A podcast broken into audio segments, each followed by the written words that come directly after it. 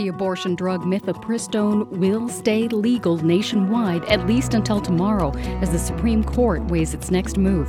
It's Thursday, April 20th. This is WBUR's Morning Edition. Good morning. I'm Rupa Shenoy. Coming up, how the White House is gearing up for the 2024 political fight over abortion rights. Also, some of the political donations that stopped after the January 6th insurrection have started back up. Plus, the global political game that's being played when it comes to getting supplies for electric vehicles. And this hour, figuring out how to help people help the earth after death with so called green burials. We realized that if we wanted to offer this as an option for people, that was the first biggest obstacle was that it was against the law. Bruins lose sunny in the 60s today.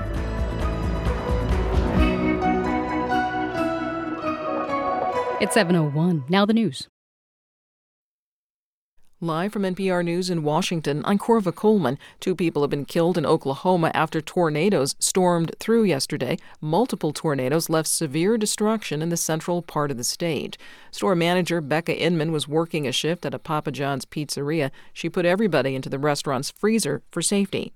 I hustled everybody into the walk in, and then there was like a lot of commotion. People were starting to get a little frantic, and I was like, it's okay, calm down there's three feet of concrete. We're good. This is the safest place to be on the block. The National Weather Service warns more bad weather is on the way for the Central Plains. Severe thunderstorms today could drop hailstones that are three inches wide or larger from Kansas into Iowa.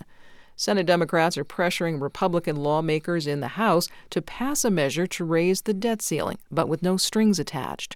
NPR's Windsor Johnston reports lawmakers have deadlocked on the issue for months. Senate Majority Leader Chuck Schumer singled out Republicans who have supported legislation in the past to raise the borrowing limit without conditions. Even Donald Trump understood that what House Republicans today do not the full faith and credit of the United States must never be taken hostage. House Speaker Kevin McCarthy on Wednesday unveiled a plan to raise the borrowing limit for one year in exchange for a series of cuts to federal assistance programs, including much of President Biden's signature climate and social services package. But Democrats have repeatedly refused to pass a debt ceiling bill that's tied to cuts in government spending.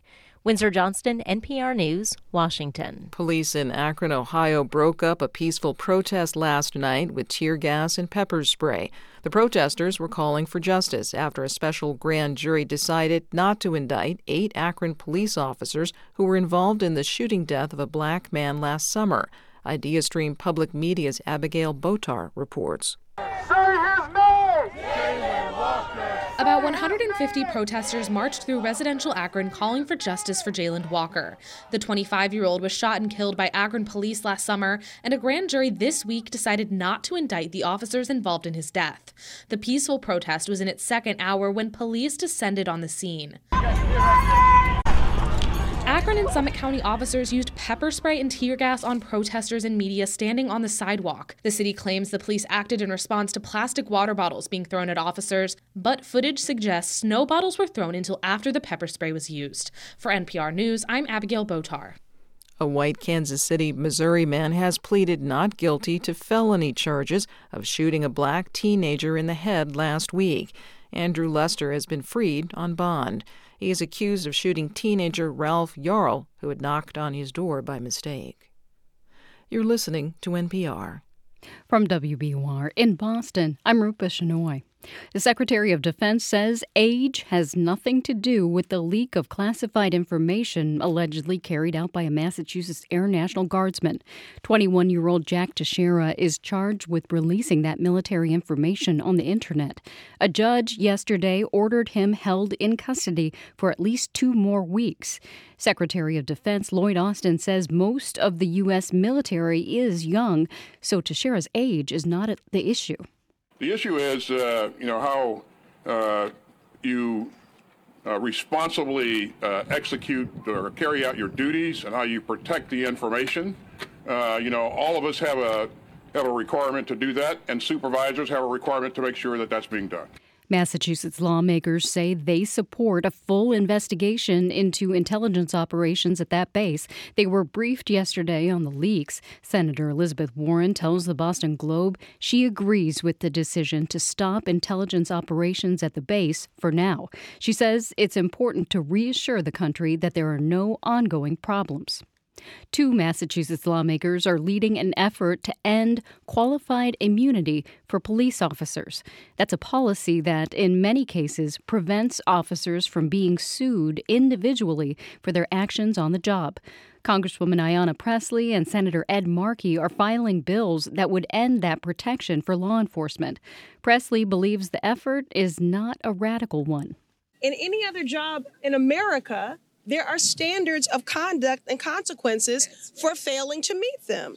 Doctors can be sued for malpractice, lawyers can be sued for negligence, and policing should be no exception. She adds that ending qualified immunity will provide justice to victims of police brutality who never get their day in court. Local, state, and federal investigators are looking for whoever set a fire at a church in Cambridge on Easter Sunday. WBUR's Dave Phaneuf spoke with the pastor of the Faith Lutheran Church, who calls the arson disturbing, but says there are reasons for hope. Pastor Robin Lutjohann says the community has rallied for the church. He says he's grateful for the support and love the church has been getting and the way neighboring houses of worship have responded. We were taken in graciously by Pentecostal Tabernacle on Columbia Street. They have offered one of their buildings to us to use in the mornings for worship, which is amazing. The mosque took us in for prayers last week that we were able to pray and then share a meal with them. And the synagogue around the corner, Temple Beth Shalom, has hosted our free meal. Lutjohann says he's thankful for the generosity, kindness, and grace. He says he'll be offering updates to his congregation with a newsletter this week. For 90.9 WBUR, I'm Dave Phaneuf. It's 707. We're funded by you, our listeners, and by MIT Museum with captivating exhibitions and dynamic programming that turn MIT inside out. Curious what the buzz is about? Plan your visit today. The Bruins lost to the Florida Panthers 6 to 3 last night at the Garden. Their playoff series is now tied at one game each. Game 3 will be tomorrow. The Red Sox lost to the Minnesota Twins last night 10 to 4. Sunny today with a high in the 60s, partly cloudy overnight. It'll be in the 40s. Mostly sunny tomorrow in the upper 50s, cloudy but dry on Saturday. It's 42 degrees in Boston. Thanks for starting your Thursday morning with WBUR. WBUR supporters include Progressive Insurance, where drivers can compare direct rates using Progressive's rate comparison tool. Customers can see options and rates side by side. More at progressive.com or 1 800 Progressive. It's Morning Edition from NPR News. I'm Michelle Martin in Washington, D.C. A. Martinez in Los Angeles, California. Thousands are trying to flee the fighting of Sudan's capital of Khartoum. For six days, a conflict has raged between the rival forces of Army General Abdel Fattah Burhan and the leader of Sudan's paramilitary forces, Mohammed Hamdan Daglo. Civilians have been caught in these two men's struggle for power. Homes, businesses, and hospitals have all been targets. Dr. Mohammed Isa is a physician at Allegheny Center in Pittsburgh. He also serves as Secretary General for the Sudanese American Physicians Association, aiding in recovery efforts. He's in Khartoum, where he says 39 out of 59 hospitals have been shut down, and some have been targets of fire and airstrikes. Uh, Dr. Uh, Isa, there have been repeated attempts at a ceasefire to allow doctors and aid workers to assist those in needs. Can you tell us about the situation you're in right now? Uh, thanks for having me. Um, unfortunately, the clashes between the Sudanese Army Forces (SAF) and the Rapid Support Forces (RSF) continue on the streets of Khartoum, despite the agreed-upon 24-hour ceasefire that was started yesterday at 6 o'clock in the evening. We continue to hear the sounds of heavy machinery and air fighter strikes during the early morning of today as well, and just about half an hour ago. So the situation continued to be um, dire and continue to be guarded, unfortunately. Doctor, so, so what do you do? I mean, obviously you can't trust the ceasefire, so how do you try and help? Um, we have we have been trying to help at uh, multiple levels and angles here. Our immediate need and our immediate concern is the healthcare situation. As you mentioned earlier, there's a lot of hospitals that are out of service, and several of them have been attacked and bombarded. So we continue our ask and our appeal for an immediate, secure of um, safe passage to the healthcare facilities, safe passage to the healthcare personnel to get to this hospital so that they can uh, treat the injured. Uh, today we had a meeting with the preliminary committee of the Sudanese uh, doctor trade unions about establishing sort of a peripheral um, spots or peripheral primary care centers that we can provide services to those patients, to those injured, away from the areas of the clashing. So uh, decentralizing the care, if you will, so that um, injured can get to that uh, a little bit easier than the areas where the clashes are happening. What about supplies? What kind of supplies do you need? We need everything. It started from just simple, normal saline, simple gauze, simple sutures, all the way to the supplies that are used in the operating room for laparotomies, for extraction of gun wounds, chest tubes for those who sustain chest traumas, all kind of supplies. We are in dire need for blood and the bags that are used for blood transfusion because th- those are in shortage as well. So everything that we can get our hands on, it's definitely in a critical need right now. If you don't get a ceasefire, at least one that you can reasonably trust, what are you going to do? What are, what are the people that you're there with are going to do? Are you just going to just try and help as many people as possible? Absolutely, absolutely. And and now I think the idea of sort of using the primary healthcare centers. The primary healthcare centers here are historically based within the neighborhoods, so they are much more safer. They are away from the main streets, and it's easy for the medical personnel to access them because most of the time the medical personnel working in those primary health care centers are actually living in the same neighborhood. That's how it's been historically in Sudan. So this idea now is taking a lot of attention so that we can establish these as a trauma centers with to be equipped with maybe a simple operation um, operating rooms so that patients and the injured can get to easily. So that I, that would be our um, plan B. Plan B yeah. if the ceasefire has not really been responded to. Doctor, just about 30 seconds. What are the people that live there? What are they saying about what's going on, about everything? Unfortunately, what they're saying is this is a war that only the innocents and the people of Sudan are the ones that are affected from it. They all appeal for an immediate ceasefire, they all appeal for an immediate attention to the medical part of this, as they can see by themselves there is a human rights crisis happening uh, day by day in Sudan, unfortunately. Dr. Mohamed Isa is the Secretary General for the Sudanese American Physicians Association. Doctor, thanks. Thank you. Thanks for having me. The Supreme Court has extended a temporary freeze in the abortion pill case until Friday at midnight. At stake is access to an FDA approved medication used in abortions and to help manage miscarriages. The White House says it is prepared to fight regardless of the outcome. NPR White House correspondent Asma Khalid has been looking into the White House strategy on defending mifepristone, and she's with us now to tell us more. Good morning, Asma. Good morning. So, abortion access for the moment seems to be largely in the hands of the courts or the states. So, what's the White House trying to do? Michelle, the administration can't do a whole lot, it seems, on the policy front. It can fight this in the courts. That's what it's been doing. That's what it's going to continue to do.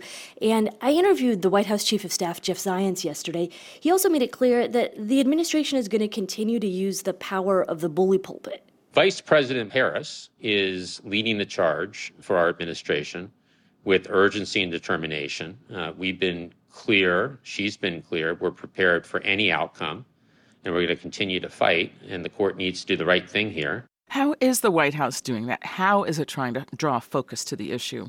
Well, the vice president has been traveling around the country. She's been meeting with local lawmakers, activists, students, healthcare providers. Her staff tells me she's been to 18 states so far. And, you know, she talks about, I will say, a woman's body, a woman's choice, with a degree, I think, of, of authenticity, activists tell me, that Biden cannot necessarily do. Um, you know, for example, the other day she was out on the streets of LA rallying the crowd at a women's march, and then she went on to Reno, Nevada, where she was applauding efforts to enshrine abortion rights into that state's constitution.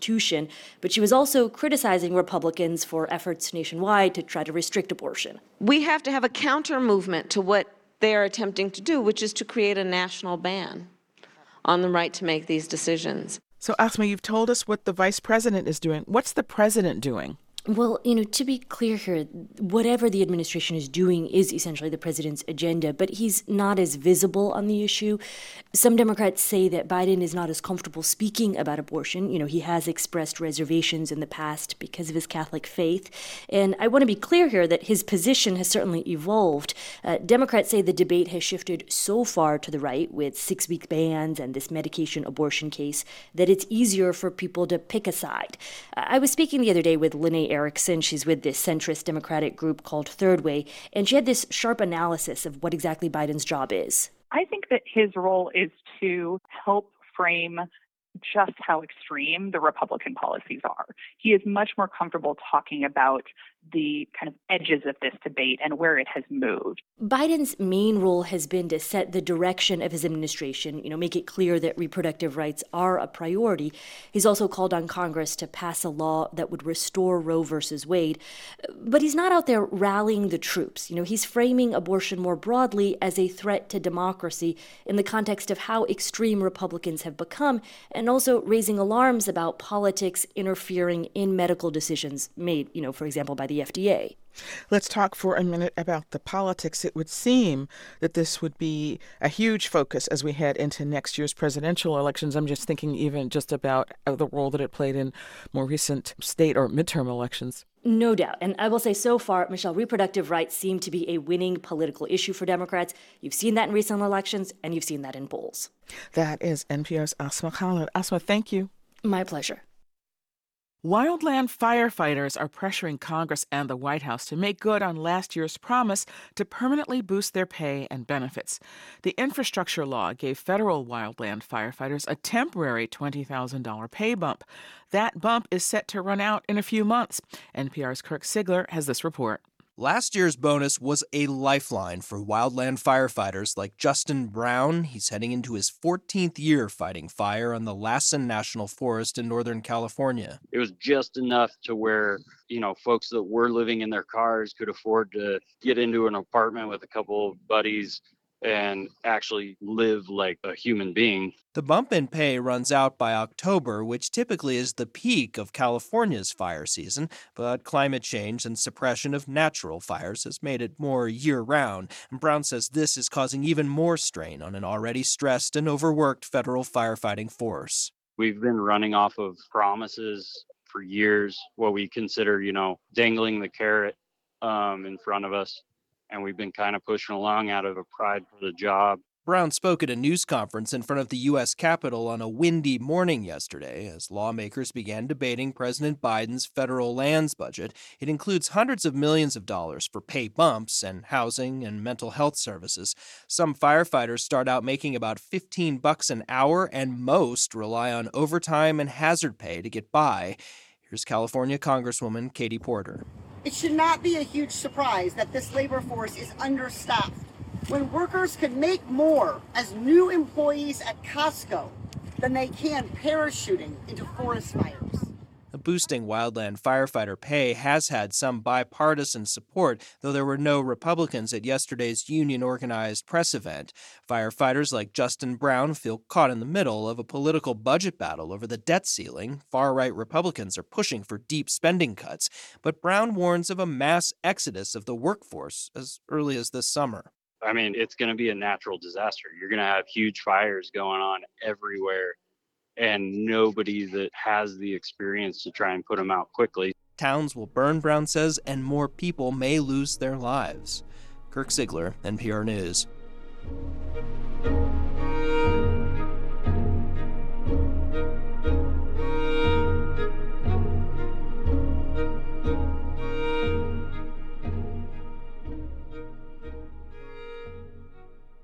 This is NPR News. This is 90.9 WBUR. Good morning. I'm Rupa Shenoy. Coming up in four minutes on Morning Edition, we learn about how Philadelphia schools are trying to prevent gun violence by taking new steps like escorting students home.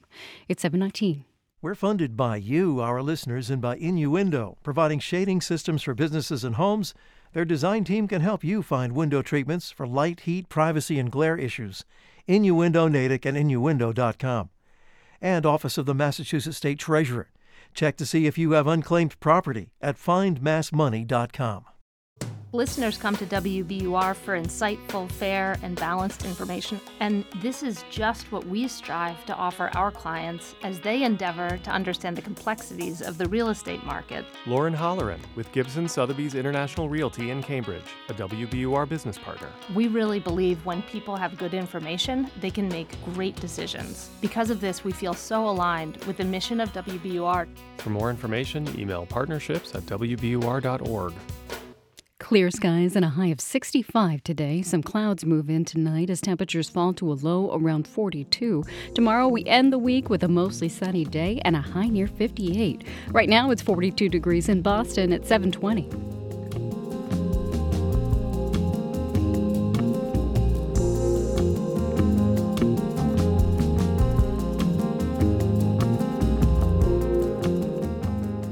Support for NPR comes from this station and from the University of Buffalo, where researchers are developing new technology for people to take control of their health, like an earbud based system that can detect common ear ailments. buffalo.edu/npr. From Procter & Gamble, maker of Align Probiotic, a daily supplement to support digestive health, containing a probiotic strain developed by gastroenterologists with 20 years of research. More at alignprobiotics.com and from Charles Schwab with a variety of financial planning options, from online tools to meeting with a financial consultant. Schwab works to make it easy to plan for tomorrow, today. More at schwab.com/plan. This is Morning Edition from NPR News. I'm Michelle Martin. And I'm A. Martinez. In Philadelphia last year, 217 children were shot. And to put that into perspective, that's more cases than in New York City, which has more than five times Philly's population. WHYY Sammy Caiola looks at the school district of Philadelphia's effort to keep students safe when school lets out. When the school day ends at West Philadelphia High School, Malik Smith puts on his blue vest with one goal disperse the crowd. Kids is all together now. They're moving in a, in a, in a larger pack. They're excited that school is over. And if there's any tension, that's usually when it's going to take place. At the start of this school year, the School District of Philadelphia rolled out the Safe Path program. It puts trained adults like Smith on the perimeters of six high schools to try to break up fights and keep an eye out for potential danger in the surrounding streets. After school, we want them to be able to just travel home safely, get to and from safely. That's our whole goal. So if somebody needs to be walked to the bus, if uh, someone needs us to be walked to the car, you know, whatever it is, we try to take care of this in our parameters. Safe Path is modeled after a similar program in Chicago serving elementary, middle, and high schools. Their version has reduced violent crime in the areas around those schools by 14% since it started in 2012. That's according to an analysis of Chicago Police Department data. In Philadelphia, the district hasn't released numbers on whether there have been fewer shootings around Safe Path schools since the pilot began but they're expanding it to 12 more schools, including Dobbins Technical High School. It's in North Philadelphia, one of the city's gun violence hotspots where cracked sidewalks connect vacant lots, boarded up homes, and corner liquor stores. 17 year old Tajay Ellis is a student at Dobbins. He and his friend, Sincere Thornton, are both part of an after school media program. Welcome, welcome, sit, and then you'll do apologies and then introductions. In that, in that order. Wait, is there more of you?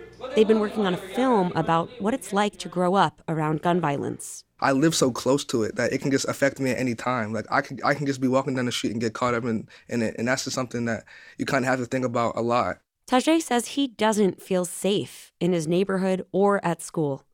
His friend, Sincere, says he tries to stay out of the fights that happen between students. He doesn't know what they're about. To be honestly honest, it is 100% random. We have no idea because mostly we don't know. We don't know the people. We don't know what it's about. And in my opinion, it's better if I don't find out. Tajay says it usually starts with an argument. Social media can make it worse. And with guns being so available, it can easily become fatal. Like, there's a chance you might die outside of school just because you fought someone. He says gun violence goes deeper than just arguments. Students are struggling with poverty and hunger. They're frustrated with the government and the COVID 19 pandemic, and they don't feel heard. I think it's definitely worth looking past just like, oh, this kid has a gun, you know, let's do something about it, and thinking about why does this kid have a gun? Why why would someone so young resort to something like this?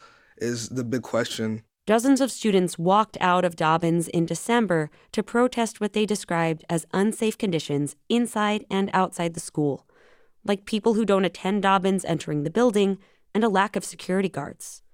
Eric Rosa is Assistant Director of Restorative Programs and Services with the school district. He says SafePath is designed as a response to those issues. You know, we're looking to reduce the rate of violence experienced by our students. We're looking to increase their feelings of safety and security. It's not just a matter of increasing security. Rosa says SafePath monitors and some school staff get special training on how to talk to students about violent behavior. They can learn foundations in mentoring. They can learn different techniques in mediation and conflict resolution. It's something that Malik Smith, the Safe Path monitor at West Philadelphia High School, takes seriously.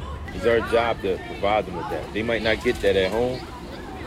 They might not get that in the community that they live in. On a recent afternoon, he asked a group of kids about their dreams. They were snacking on bags of chips while they talked. Well, my dream, I want to become a baseball player because I'm playing since second grade. My dream is to be a dermatologist. If that don't work out, I'm gonna be a um, what's called a hairstylist. Um, my dream is I want to be a nurse because um, I like to help people out.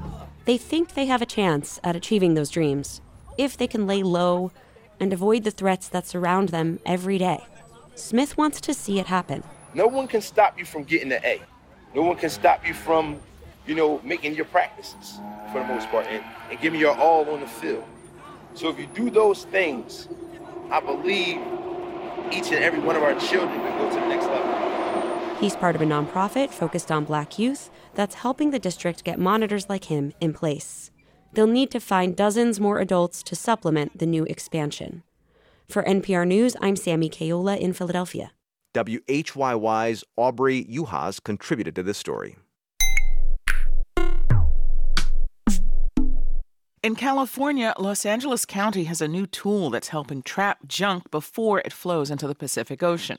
This is our Trash Interceptor 007. It's a fully automated, solar powered trash solution. Kerjon Lee is with LA County Public Works. He shows off the interceptor as it sits at the mouth of Ballona Creek.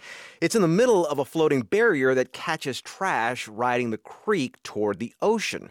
A conveyor belt lifts the trash on board the interceptor, collecting it into six large bins. And then those bins eject out on a barge and uh, sent to a materials recovery facility that separates the trash, and then the recyclables go to beneficial reuse. Lee says the interceptor was a gift from the Dutch nonprofit the Ocean Cleanup, and it's the first system of its kind used in North America.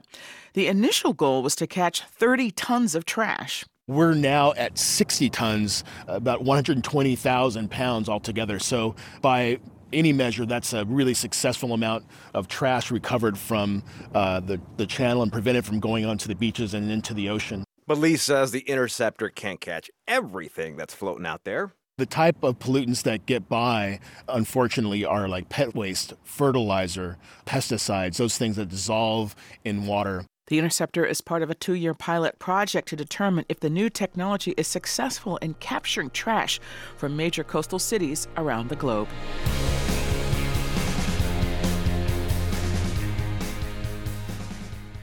This is NPR News. Thanks for listening to WBUR. Coming up in five minutes on Morning Edition, we look at the link between corporate donations to Republican attorneys general and the January 6 insurrection at the Capitol. It's 729. A quick reminder that the WBUR app makes following the news all day easy. You can listen live, pause, and even rewind. That's the WBUR app in your app store today. We're funded by you, our listeners, and by Zoo New England.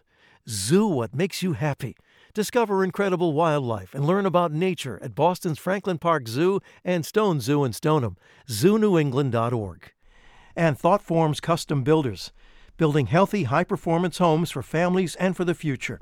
Supporting Riverside Community Care helping make a difference in the community by delivering innovative and compassionate behavioral health care and human services. More at riversidecc.org and thoughtforms-corp.com.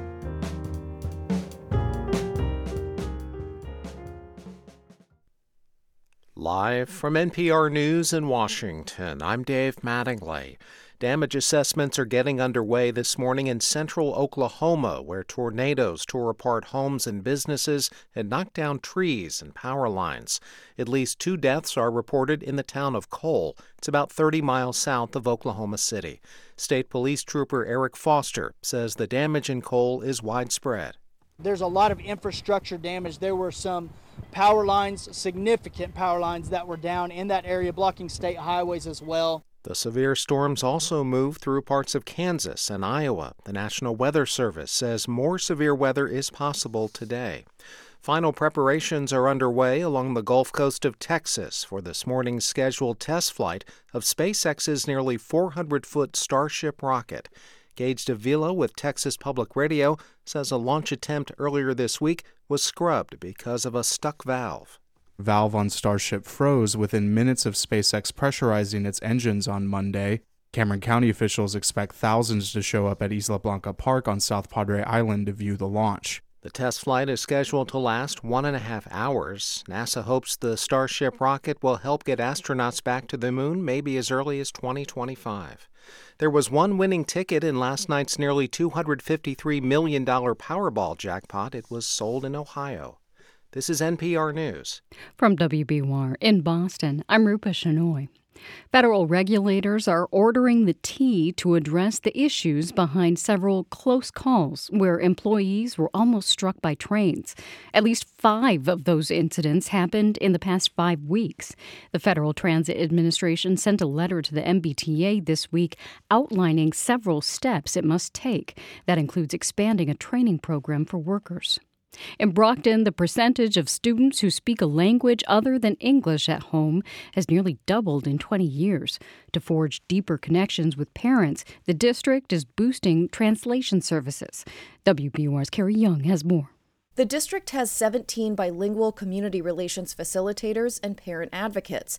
They began working out of a central office this school year to be more accessible to parents. Brockton Superintendent Michael Thomas says the staff offer more than just language assistance over school matters. They also help connect families to resources like affordable housing and food assistance. The better we can help support parents and the better they are doing, the more equipped they are to help their child. And they benefit from better grades, enrolling in higher level classes, uh, going on to a, a college or career. Combined, the interpretation staff speak a total of 10 languages. For 90.9 WBUR, I'm Carrie Jung. The president of South Korea will be in the Boston area next week. Yoon Suk Yeol pl- plans to speak at Harvard on Friday. He'll also visit local businesses to learn more about the biotech sector. It's 733. We're funded by you, our listeners, and by Muzen Audio, offering high fidelity FM Bluetooth audio speakers in an array of nostalgic designs and colors. Available at muzenaudio.com. The Bruins' first round playoff series is now all tied up. They lost Game 2 to the Florida Panthers last night, 6 to 3. Game 3 will be tomorrow in South Florida. The Red Sox lost to the Minnesota Twins 10 to 4 last night at Fenway. The teams will play again this afternoon. Sunny with temperatures rising rising to the mid 60s today. Tonight, those fall to the low 40s and it gets a bit cloudy. Tomorrow, mostly sunny Friday with highs in the upper 50s. Right now, it's 42 degrees in Boston at 734. This is WBUR.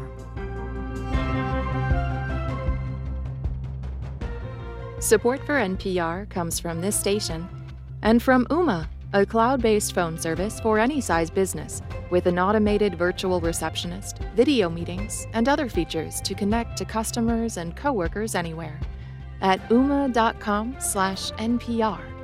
And from Indeed, committed to helping businesses attract, interview, and hire candidates.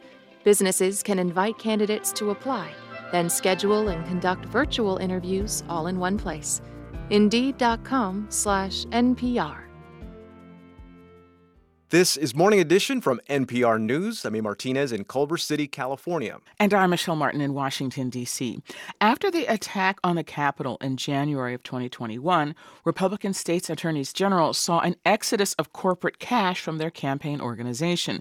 The AGs had associated themselves with the Stop the Steal movement that sought to overturn the 2020 presidential election, and many big companies wanted nothing to do with it. Two years later, though, those same Republican AGs are bringing and corporate cash again, but have not changed their positions. That's according to a new story out today from ProPublica. The reporter Ilya Marritz is with us now to tell us more. Good morning, Ilya. Good morning. So at this point, it's an almost common position for Republicans to talk about fraud in elections. So why did it stand out when Republican attorneys general specifically took a position? AGs are incredibly powerful players in our democracy. A well crafted legal motion from an attorney general can result in a nationwide injunction, or it could set a new precedent. In the past year, Republican AGs have been very active on issues people care about abortion, the border, student loan forgiveness, and they have oversight over election law and voting. Let me just ask you to go back to the beginning and just you know remind us what was the attorney general's role in the Stop to Steal movement? How did they get involved? Yeah, so after Donald Trump lost the 2020 election, his campaign filed dozens of legal challenges to the vote, and almost all of them were dismissed. But then in December of that year, a challenge came in from the Republican Attorney General of Texas. He filed an emergency motion with the Supreme Court asking them to actually invalidate the vote in four states that went for Biden, and 17 other Republican AGs joined him in a motion. That motion was rejected. Then, a few weeks later, just before the big Trump rally, a nonprofit linked to the Republican AGs called the Rule of Law Defense Fund blasted out this robocall basically telling people to get to DC. So, what happened when all this came to light? Basically, companies deserted the Republican Attorneys General Association, or RAGA. Donations fell off a cliff. Some donors, like the University of Phoenix, even demanded their money back. It was an exodus. But then th- these companies that said that they wanted to support democracy, that that is why they were withdrawing their campaign contributions or not giving them, and then affirmed the result of the election. According to your reporting, they started coming back. How did that happen? We got a glimpse of it from a briefing document prepared by RAGA for its then chairman, the AG of South Carolina, Alan Wilson. He had a meeting scheduled with two lobbyists from UPS in the summer of 2021, and the prep doc uh, basically lays it out. It says, please remind them that their memberships lapsed in February and ask that they renew this quarter. And then it lists a bunch of UPS's policy concerns, uh, like labor issues. Now, ethicists say it is concerning when a business meets directly with a prosecutor about political fundraising, but it may be these businesses feel they need to have good relationships with AGs. UPS told us we support elected officials in both parties. So you're telling us that big business has come back to support the attorneys general, but you report this group, these Republican attorneys general as a group, have not really changed their position on that or not moderated. Tell us more about that. That's right. Raga said uh, there's no place for violence in our politics and they support protecting the Constitution. But, you know, one example after the FBI search of Trump's Mar a Lago estate, many Republican AGs signed a legal brief in support of Trump, describing it as a ransacking, and they poured money into candidates who denied uh, the validity of elections, and some of them won. That is Ilya Marritz. He reports on democracy for ProPublica, and he also covers Trump legal matters for NPR. Ilya, thank you so much. You're very welcome. Thank you. Biden administration has an ambitious plan to make the U.S. a leader in electric vehicles and the batteries that power them. The goal is to ensure EVs make up more than 60% of new car sales by 2032. Key to the success is securing the needed minerals and other materials. And as NPR's Jackie Northam reports, the U.S. is coming late to the EV race. The geopolitical race to dominate the lithium ion battery is on. So far, China is far ahead of the pack. Andy Miller is with Benchmark Mineral Intelligence. He says those batteries can represent energy security for nations, much like oil. If you want to move to solar, to wind, to any types of type of renewables, you need a way to store it. um, and the battery is the central component of that. China is the OPEC of batteries, says Steve Levine, the author of The Powerhouse. He says Beijing has long been strategic about acquiring the critical minerals needed to make them. So that's meant making deals and buying lithium mines in South America, buying and contracting for cobalt in Democratic Republic of Congo, for lithium in Australia, nickel in Indonesia. They've put together a map that brings all of the stuff to them. Levine says China also dominates the refining of the raw minerals. The U.S., which considers China a strategic competitor, is lagging behind, but there are moves to change that. The Inflation Reduction Act is filled with tax incentives to boost the electric vehicle industry. But automakers need to show that 40% of the battery minerals come from the U.S. or its free trade partners. It's going to have to go out and, frankly, find new friends. Cullen Hendrix, a commodity specialist at the Peterson Institute for International Economics, says the U.S. may need to look elsewhere for lithium and the like countries with which it can kind of craft deals to make sure that it has access to the raw materials and in some cases the processed materials that are going to be necessary for feeding into this huge increase in uh, domestic battery production capacity. Cullen says the U.S. has several large lithium deposits, including in Wyoming and Utah. But the permitting process to open new mines is lengthy compared to China. He says even in Western countries like Canada and Australia, the permitting process would take two or three years. In the United States, that process could take up to a decade. And that's sort of the most optimistic kind of way of looking at it. And in the meantime, other countries are getting in the game South Korea, Japan, even Sweden. A mega battery factory called Northvolt opened in northern Sweden in 2017. It was seen as a homegrown enterprise to help give the country energy independence. Anders Thor is Northvolt's communications director. We are the first uh, homegrown producer uh, of, of, batteries in, in Europe and, and, the first mass producer of, of, batteries. When I joined three and a half years ago, uh, we had uh, almost nothing. And now, now it's a factory producing batteries with 1,700 uh, people. Thor says Northvolt is expanding rapidly through Scandinavia. There are plans for Europe and the U.S. He says the Inflation Reduction Act has created enormous interest among Northvolt's customers, and it may open its own battery production plant in the U.S. in the near future, which means the U.S. is still in the race when it comes to electric vehicles and lithium ion batteries. Jackie Northam, NPR News.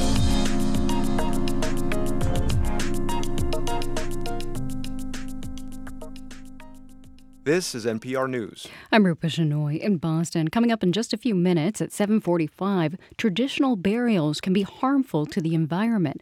We visit a cemetery in Vermont that's trying to avoid those impacts. Mid 60s today under sunny skies, low 40s tonight, and it grows a bit overcast. Then on Friday, mostly sunny and upper 50s.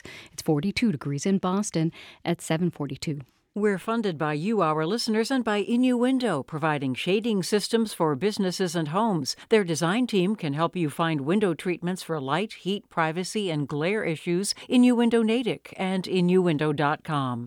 The Healey administration and the Massachusetts Life Sciences Center are expanding a program that supports entrepreneurs from diverse backgrounds. It's called Mass Next Gen. WBUR's Zeninjor Enwemeka reports the program gives funding and mentorship to people from underrepresented groups. The initiative started in 2018 to support women in life sciences. The program will now also focus on people of color, the LGBTQ community, and people with disabilities.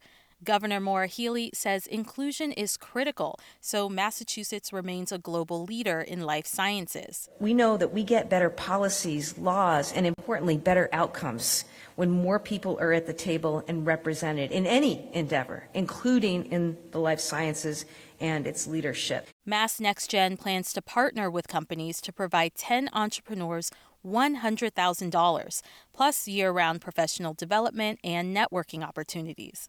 For 90.9 WBUR, I'm Zeninjor Enwemeka. It's 744. We're funded by you, our listeners, and by Plymouth Rock Assurance. auto and home insurance that strives to treat you with kindness and humanity because they believe there's never been a better time for nice.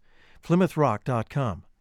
And The Huntington with Joy and Pandemic, a new play by Taylor Mack, directed by Loretta Greco. Opens April 21st at the Calderwood BCA, huntingtontheater.org. This is WBUR's Morning Edition. I'm Rupa Shenoy. Dozens of cemeteries across New England have started offering natural burials, meaning they don't use things like embalming fluids. And interest is growing as more people consider the environmental benefits. Lexi Krupp visited a cemetery in Montpelier, Vermont, where workers are trying to keep up with demand. At the entrance of Greenmount Cemetery is a white stone building. Inside, it's cool year round. So we have, let's see, one, two, three, four, five, six bodies. It was built in the early 1900s to store the dead. It still gets some use, but not like it once did. When I started 35 years ago, we used to almost fill it, but the cremation rate has gone way up. Patrick Healy is the director of the cemetery here and president of the Vermont Cemetery Association. He says the bodies in the storage vault have all been embalmed. Most will be buried in a casket inside a big concrete vault. For the past few years, though, there's been a section in the cemetery where none of that happens. It's up a hill at the edge of a forest. Healy drove up there on an overcast day in early spring with his dog, Lulu. We decided to create an orchard on this hillside. There's no monuments here or a manicured lawn. The graves are shallower than a conventional burial. On top of one, daffodils are just beginning to poke up. Another is covered in hay from a burial this winter. And it was probably 10 below that night. So we covered it up with hay so that the ground never really freezes so you can start the decomposition process. Letting the dead decompose puts nutrients back in the soil. It doesn't have the chemicals or concrete used in most conventional burials, or require the energy needed for cremations. People have been buried this way forever. It's the custom in Jewish and Muslim burials. But the process is new for lots of cemeteries in the U.S. Healy says he now gets a couple emails a week from people around the state asking how to bring natural burials to their towns. And he's not alone. Marshfield just opened one, and Woodbury just opened one, and so did Hardwick. Joe Mangan takes care of at least five cemeteries that now offer natural burials. This is a huge change from just a couple years ago. In 2015, only five cemeteries in all of New England offered natural burials. Now there's well over 70 in the region. But it's taken some effort. We realized that if we wanted to offer this as an option for people, that was the first biggest obstacle was that it was against the law. Jennifer Whitman used to be on the Cemetery Commission in the town of Calais, Vermont. Before 2017, Vermont law required all burials to be six feet deep, and many individual cemeteries had bylaws requiring concrete vaults. Some still do, like in Burlington. Many of these rules are holdovers from over a century ago, when grave robbing was a big problem. There's more modern factors at play too, like lawnmowers. Cement vaults keep the ground from settling, which is harder to mow. The more and more we heard that, we're like, so wait, the ethic that's coming first is the lawnmower, not the human's belief in how they want to be buried. Whitman led the effort to change this law in Vermont. She says initially there was a lot of pushback, including from Patrick Healy at Greenmount. Here's how he describes himself at the time I was the biggest opponent at the State House. He had all these practical concerns, like animals digging up graves, the smell from bodies, or whether the dead would actually decompose in the soil here. He says none of that ended up being an issue. It just feels more personal, like you can say goodbye to that person. You know that they're going to still be a part of the earth, they're not separate from the earth. Janice Walrafen attended the first natural burial at a cemetery in Vermont in 2019. She remembers her friend's body wrapped in fabric and lowered into the earth. Friends and family filled in the grave with dirt and lots of flowers. In the months after, she planted a pollinator garden on top of the grave. When she tends the ground there now, she still feels connected to her friend, whose body is becoming part of that piece of earth. For the New England News Collaborative, I'm Lexi Krupp. This is 90.9 WBUR. Coming up in just a few minutes, scientists expect more tornadoes because of climate change, and there are concerns that alert systems might not be able to keep up. It's 749. Mornings are dark this time of year, and the news can feel that way too. Morning Edition from NPR News helps keep you informed, not overwhelmed. Listen for a brighter start to your day. Listen again tomorrow morning on 90.9 WBUR. We're funded by you, our listeners, and by BMW. The BMW i4 has a range of up to 301 miles. It's 100% electric and 100% BMW. Here's a look at some of the stories we're following this Thursday morning. In Yemen, a stampede at a Ramadan charity event has left at least 78 people dead and more than 70 others injured. The Supreme Court has pushed its decision on mifepristone to tomorrow, meaning the abortion medication will temporarily remain accessible. And federal regulators are telling the MBTA to increase safety measures after several close calls where trains nearly hit construction workers. Stay up to date on the news all day here on 90.9 WBUR, on the WBUR mobile app, and at WBUR.org. WBUR supporters include Weston Nurseries welcoming gardening season with a wide selection of trees, shrubs, perennials, and gardening products. Hopkinton, Chelmsford, and Hingham, westonnurseries.com. A great spring day today. It'll be sunny with temperatures in the mid 60s. Tonight, low 40s and some clouds move in. Then mostly sunny and upper 50s on Friday. It's 43 degrees in Boston at 750. It's Morning Edition from NPR News. I'm A. Martinez. And I'm Michelle Martin. In Oklahoma, at least two people are dead and several others hurt after tornadoes ripped through parts of the state last night. Oklahoma is part of Tornado Alley, but as the earth warms, intense storms that produce tornadoes could become more common outside of that area. And the people who are most vulnerable to these storms are often not getting warnings in time to seek shelter. NPR's Julie Depenbrock has this report. A tornado killed 26 people near Rolling Fork, Mississippi last month. Rebuilding is going to be a, it's going to be a long process. The local lumber store that supplied all of the materials to build, they got wiped out. Yeah. All of the stores where we would normally get stuff at, they're gone. So everything, gas stations, gone. That was area resident Larry Bradford speaking to NPR's Debbie Elliott. As global temperatures rise, some climate models suggest that the weather patterns that cause tornadoes could become more common year round. Victor Gensini, a meteorology professor at Northern Illinois University, says the probability of disasters like Rolling Fork is increasing, not just due to climate change, but also shoddy construction and urban sprawl. A disaster itself is really a function of kind of two things. Number one is the physical risk of the hazard, in this case, a particular tornado, and also the human vulnerability component, sort of exposure, how humans build along the landscape, how we cluster, how strong our structures are. Concepts like Tornado Alley and Tornado Season, Gensini says, no longer capture how these storms behave. In reality, tornadoes don't really care what state it is. There is a substantial climatological risk of tornadoes in most places east of the Rockies in the United States. Gensini says forecasts for severe weather have gotten really good, and they keep getting better. 20 years ago, we wouldn't even dream about trying to make a next day tornado forecast. Those advanced forecasts are now possible. But how much do they matter if they aren't reaching people in the path of a tornado? National Weather Service alerts are only helpful if you have cell service.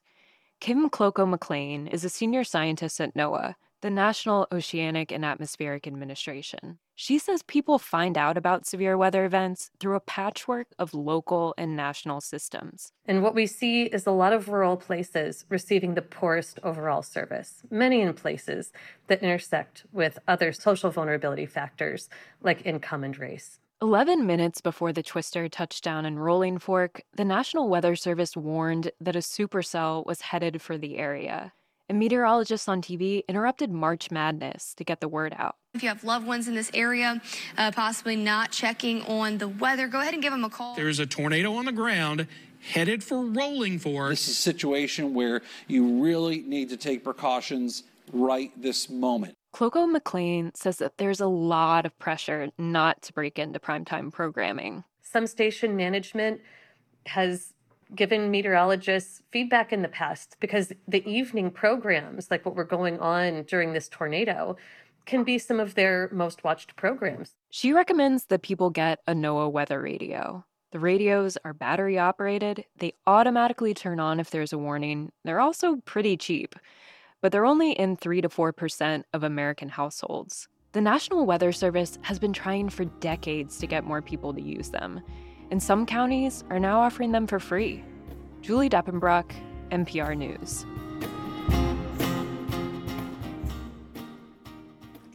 When he was a candidate for Virginia governor, Republican Glenn Youngkin got a lot of attention for his promise to rid schools of critical race theory, or CRT. Now, CRT has never been part of the state curriculum, and critics accused him of dog whistle racism. But he won that race back in 2021, and now Governor Youngkin has pressed on with plans for big changes in the state's education system. As Ben Paviour with member station VPM tells us in this next report, that includes a rewrite of history standards that the state could adopt as soon as today. The scene in the school auditorium in Farmville, Virginia last month has all the trappings of American style civics in action. There are rows of folding chairs in a school auditorium, a simple podium, and a timer that gives speakers three minutes. Good evening, ladies and gentlemen. A state education staffer and Grace Creasey with the Board of Education are sitting alone on a stage. They're here to gather feedback on new proposed standards for teaching history. Creasey greets the crowd. We are constantly thinking about what you all are telling us, and we appreciate it so much. The proposed standards embrace a vision of the U.S. as a flawed but exceptional country. There's more focus on the founding fathers, patriotism, and Ronald Reagan. But speakers like Latanya Francis, who is black, says it tells an incomplete story. The Declaration of Independence that you talk about on page four of the standards was originally published July 4, 1776. Those words did not apply to me or to people who look like me. By law, the standards have to be updated every seven years. The process started under former Governor Ralph Northam. The Democrat staff sought to make history lessons more inclusive, soliciting feedback from parents, historians, and cultural groups. But some people in Farmville, like Crystal Gorman, say those standards would have focused students too much on systemic racism and conflict. They would be taught to hate our country, the best that this world can ever imagine, warts and all. Last fall, the Youngkin administration hired a consultant to rewrite the original standards, with input from conservative voices like Hillsdale College. Critics argued the resulting document was riddled with mistakes and bad framing like referring to Native Americans as the first immigrants to the U.S. The Board of Education decided to hit pause and ordered state officials back to the drawing board for a third draft. Youngkin defended the latest version at a CNN town hall last month. We, in fact, enhanced the discussion of slavery and made sure that everyone understood for the first time in Virginia history standards that the cause of the Civil War was slavery. The newest draft adds content on Reconstruction, the KKK, and Japanese internment camps. But critics say it ignores the contributions of organized labor. And historian Cassandra Newby Alexander, who gave input on the first draft, argues the latest version treats slavery and racism as anomalies. While the document talks about is going to look at, you know, our racial history, it really does it in a very minor way it makes it almost as an aside that was quickly resolved. Newby Alexander says history isn't just a bunch of facts. She argues it needs to connect the dots into a fuller, sometimes unflattering picture. If the Board of Education approves Virginia's new history standards today, they'll likely be in place for seven years. For NPR News, I'm Ben Paviour in Richmond.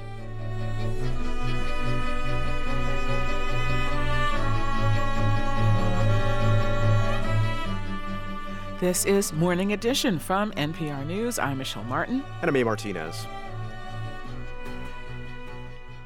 The latest edition of WBUR Today just hit your email inbox. It has the latest update on all the problems with the T and the new general manager's plan to fix them, plus how school interpreters in Brockton are helping parents who speak languages other than English.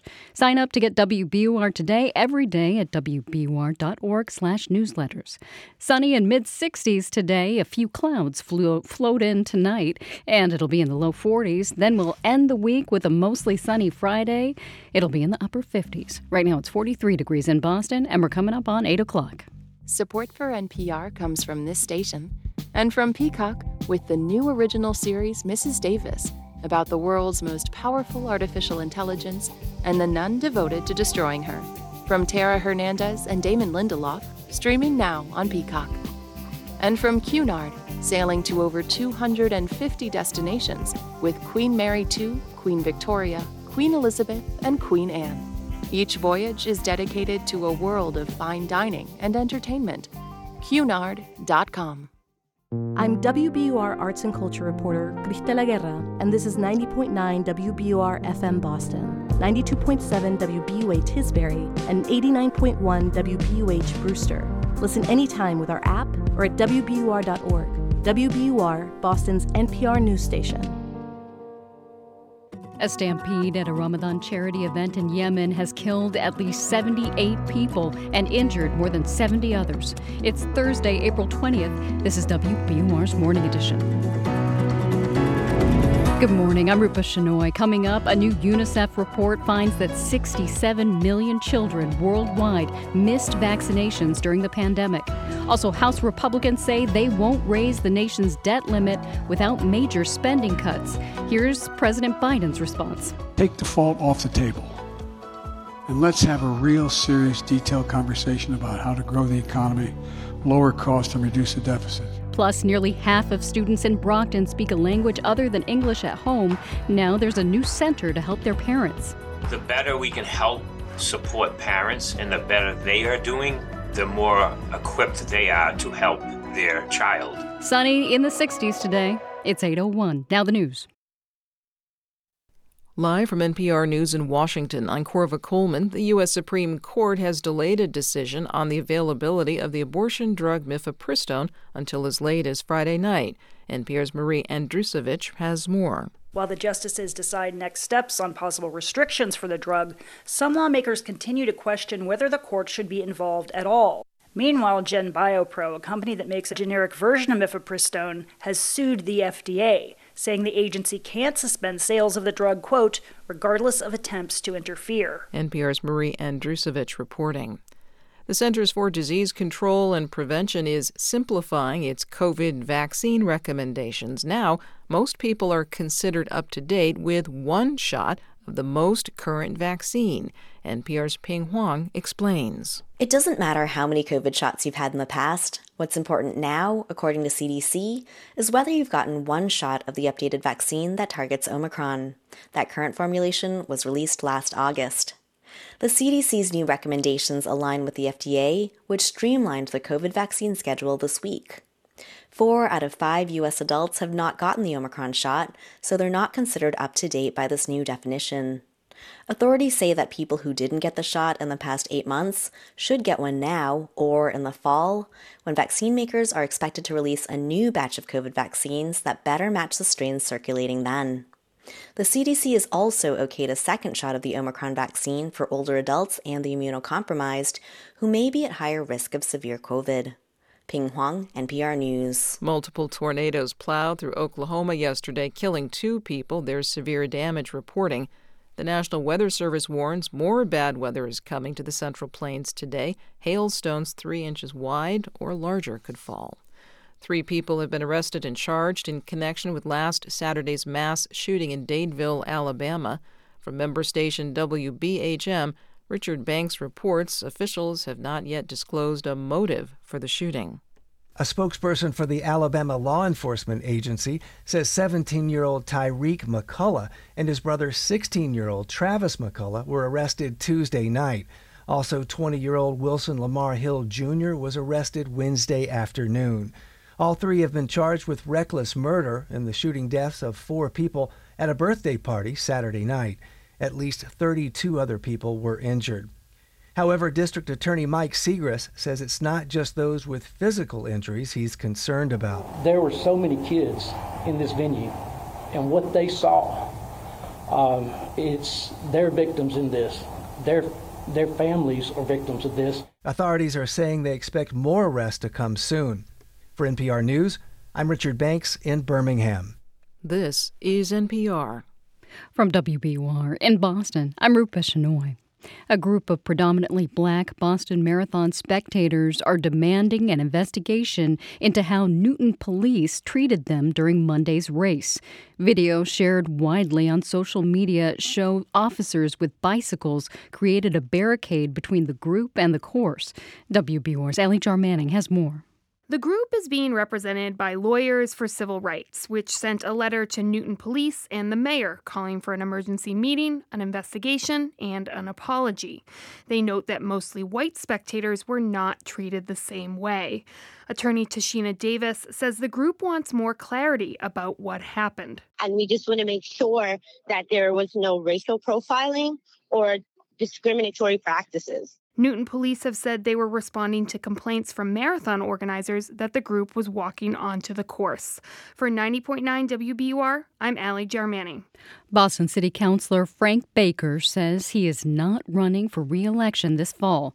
In a letter released this morning, Baker says he cannot continue to be 100% dedicated to his job as councilor, but he didn't provide any specific reasons for that. Baker has represented parts of Dorchester, Roxbury, and South Boston since 2011.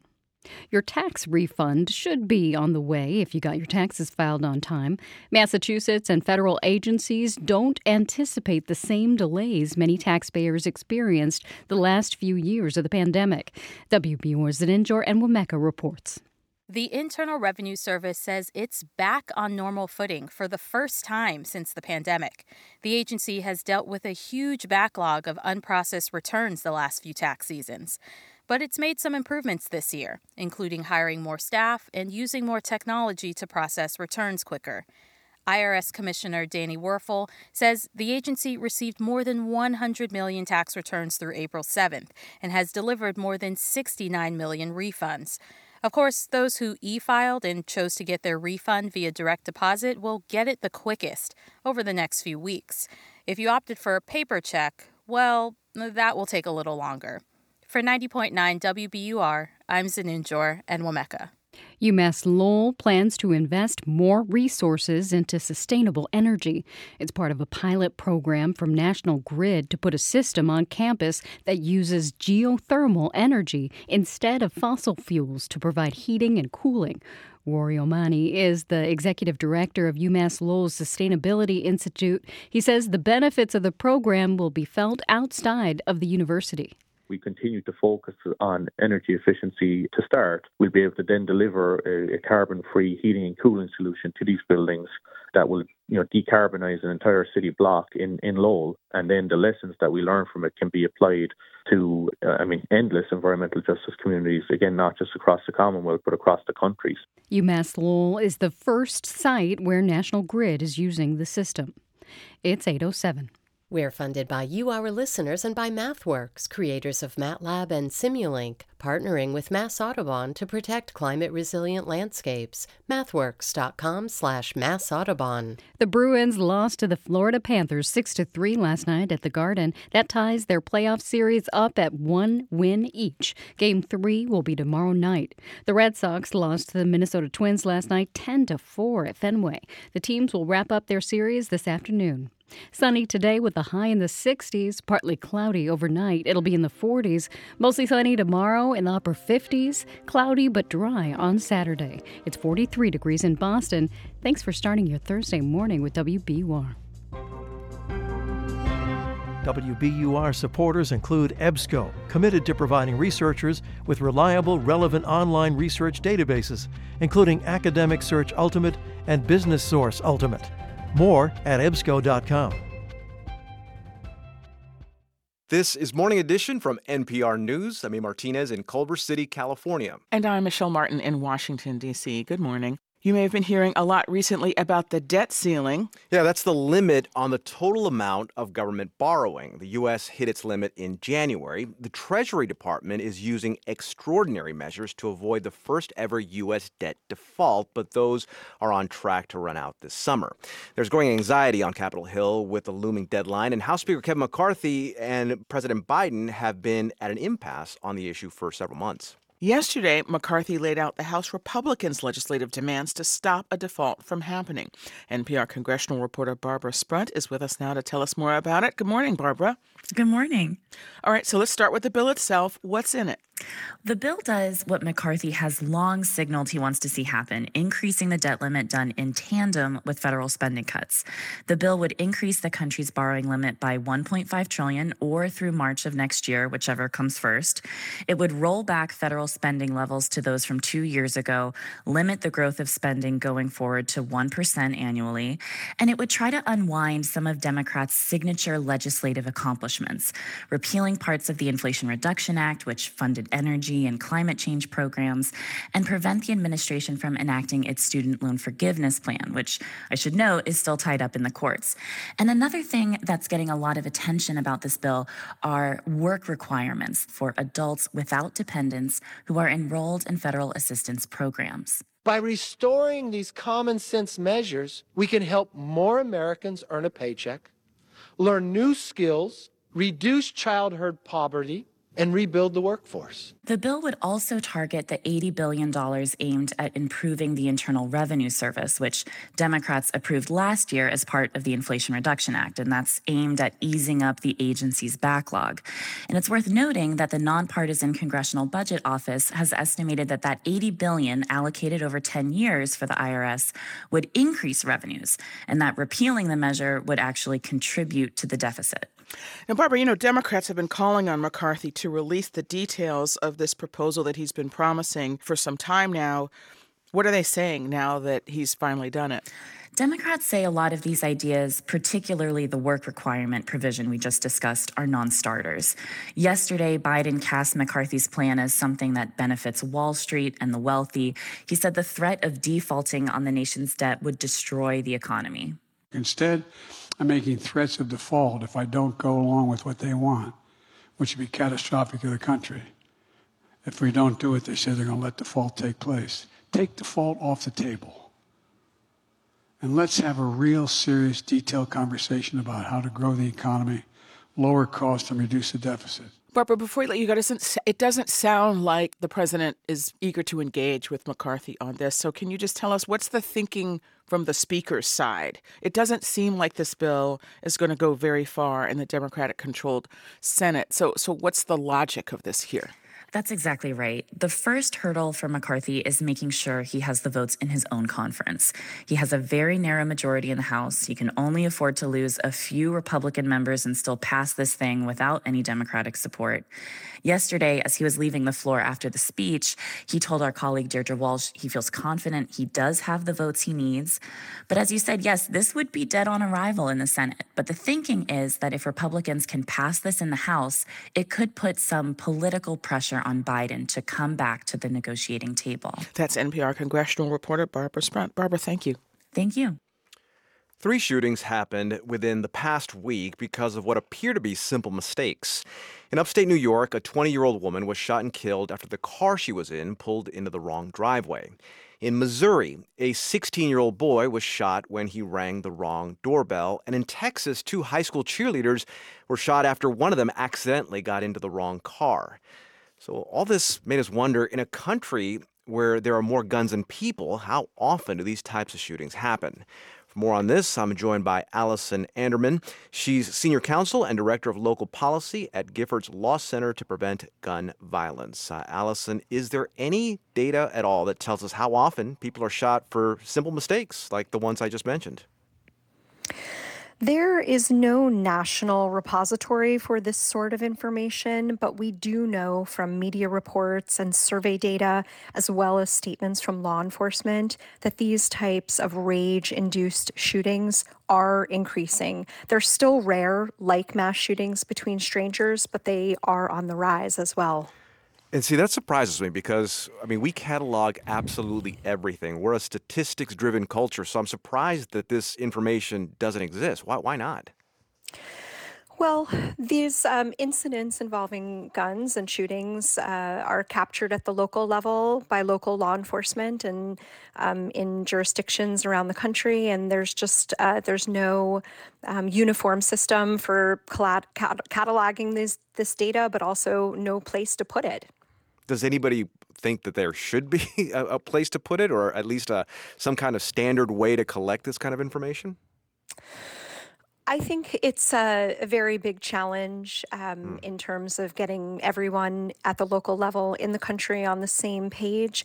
The CDC does collect data on firearm homicides and publishes that information um, two years after the calendar year. So let's talk about then uh, policies or laws that may be affecting the likelihood of these types of shootings. The Castle Doctrine and, and Stand Your Ground laws, that, that kind of stuff comes to mind. Yes. So the so called stand your ground laws are dramatic expansions of centuries worth of self defense principles. So it's always been the law, I mean, going back hundreds of years to the English common law, that a person has a right to defend themselves with lethal force in their home without having to retreat from their home. Um, but what stand your ground laws have done is take this into the public sphere and tell anyone and everyone that if they feel the slightest provocation, they can use lethal force without retreating, even if they can do so safely without harm to anyone. Does race play a role in stand your ground cases, according to the data? Yes, unfortunately, stand your ground laws promote racist violence. Um, there have been studies showing that when a white person kills a black person, it is 281% more likely hmm. that the killing will be found justified than when a white person kills another white person. Is there anything at all uh, that you see in research that may explain why people are feeling provoked or maybe even justified to shoot? Well, I think it is the confluence of a lot of factors. Over the last few years, we've had increased gun buying as a result of the pandemic and protests for racial justice. So we have more people than ever carrying guns. We have a steady weakening of gun laws in a majority of states in this country. As I mentioned, the erosion of self defense laws. Um, and also the gun industry selling a narrative of fear and this notion that everyone must be armed everywhere and at all times to defend themselves. And the result is people using guns offensively, not defensively, and at a hair's provocation. And I'm thinking of the phrase shoot first, ask questions later. That phrase has been around in America for as long as anyone can remember. Allison Anderman of the Giffords Law Center to Prevent Gun Violence. Allison, thanks. Thank you.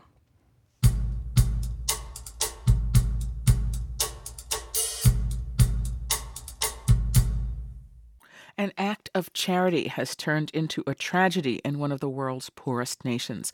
About 80 people died and many more were injured in a stampede that developed as people gathered in the capital to collect donations on one of the final days of Ramadan.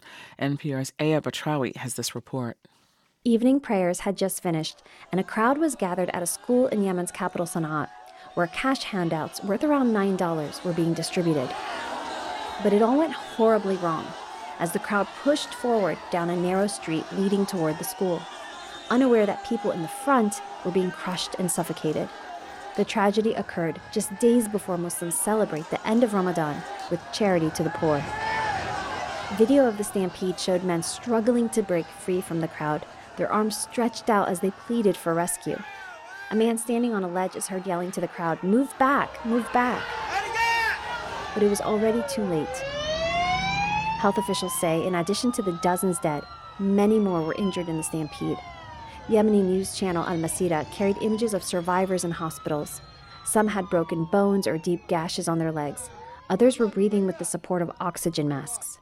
Houthi officials who are in charge of the capital, Sana'a, say the event should have never happened like this. Houthi officials told local TV prominent businessmen had organized the charitable distribution without coordinating first with local authorities. The Houthi run Al Masira TV channel says a criminal investigation is underway. The channel carried images of the aftermath. Stairs leading up to the school are strewn with the bloodstained clothes and rubber flip flops of victims. This is one of the world's poorest countries. Its economy has been devastated by years of war. The World Food Program estimates that nearly 24 million people in Yemen are in need of assistance. 17 million lack access to affordable vegetables, fruit, and other basic food items. There are signs that Yemen's war is now winding down, But Wednesday night's stampede is a reminder of just how dire the humanitarian crisis remains. Aya Batrawi, NPR News, Dubai.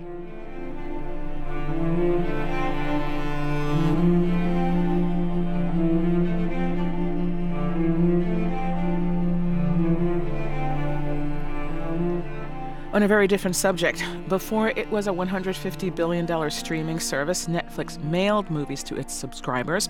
In the late 1990s, two tech entrepreneurs had a hunch DVDs would be the next big thing. Now, some 25 years and 5.2 billion discs later, it's shutting down that service. Tomorrow on Morning Edition, a look at the history of Netflix. You can listen on your phone or radio.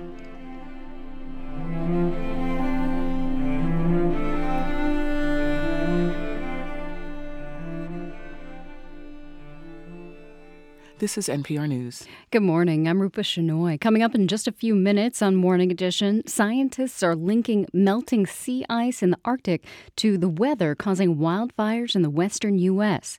And in 20 minutes, the wet winter in California has rejuvenated what was once the largest freshwater lake west of the Mississippi, leaving whole communities underwater. It's 820. Hey, it's A. Martinez from Morning Edition. Waking up your body every morning is hard enough, so why not make waking up your mind easier? Every morning, we bring you the latest news and headlines, plus a little something to make you smile, think, maybe even laugh, so you can get those neurons fired up for the day ahead. So wake up your brain with us. Listen to Morning Edition from NPR News every weekday. Listen again tomorrow morning on 90.9 WBUR. We're funded by you, our listeners, and by Chapel Hill Chauncey Hall School in Waltham, Mass. For nearly 200 years, day and boarding students have achieved their best at CHCH. And next year, they will be opening doors and welcoming students to the new Chapel Hill Chauncey Hall Middle School. Learn more at their open house on April 23rd. chch.org slash open house. Clear skies and a high of 65 today. Right now it's 43 degrees in Boston at 821. Support for NPR comes from this station and from Fisher Investments. As a fiduciary, Fisher Investments is obligated to act in their client's best interest.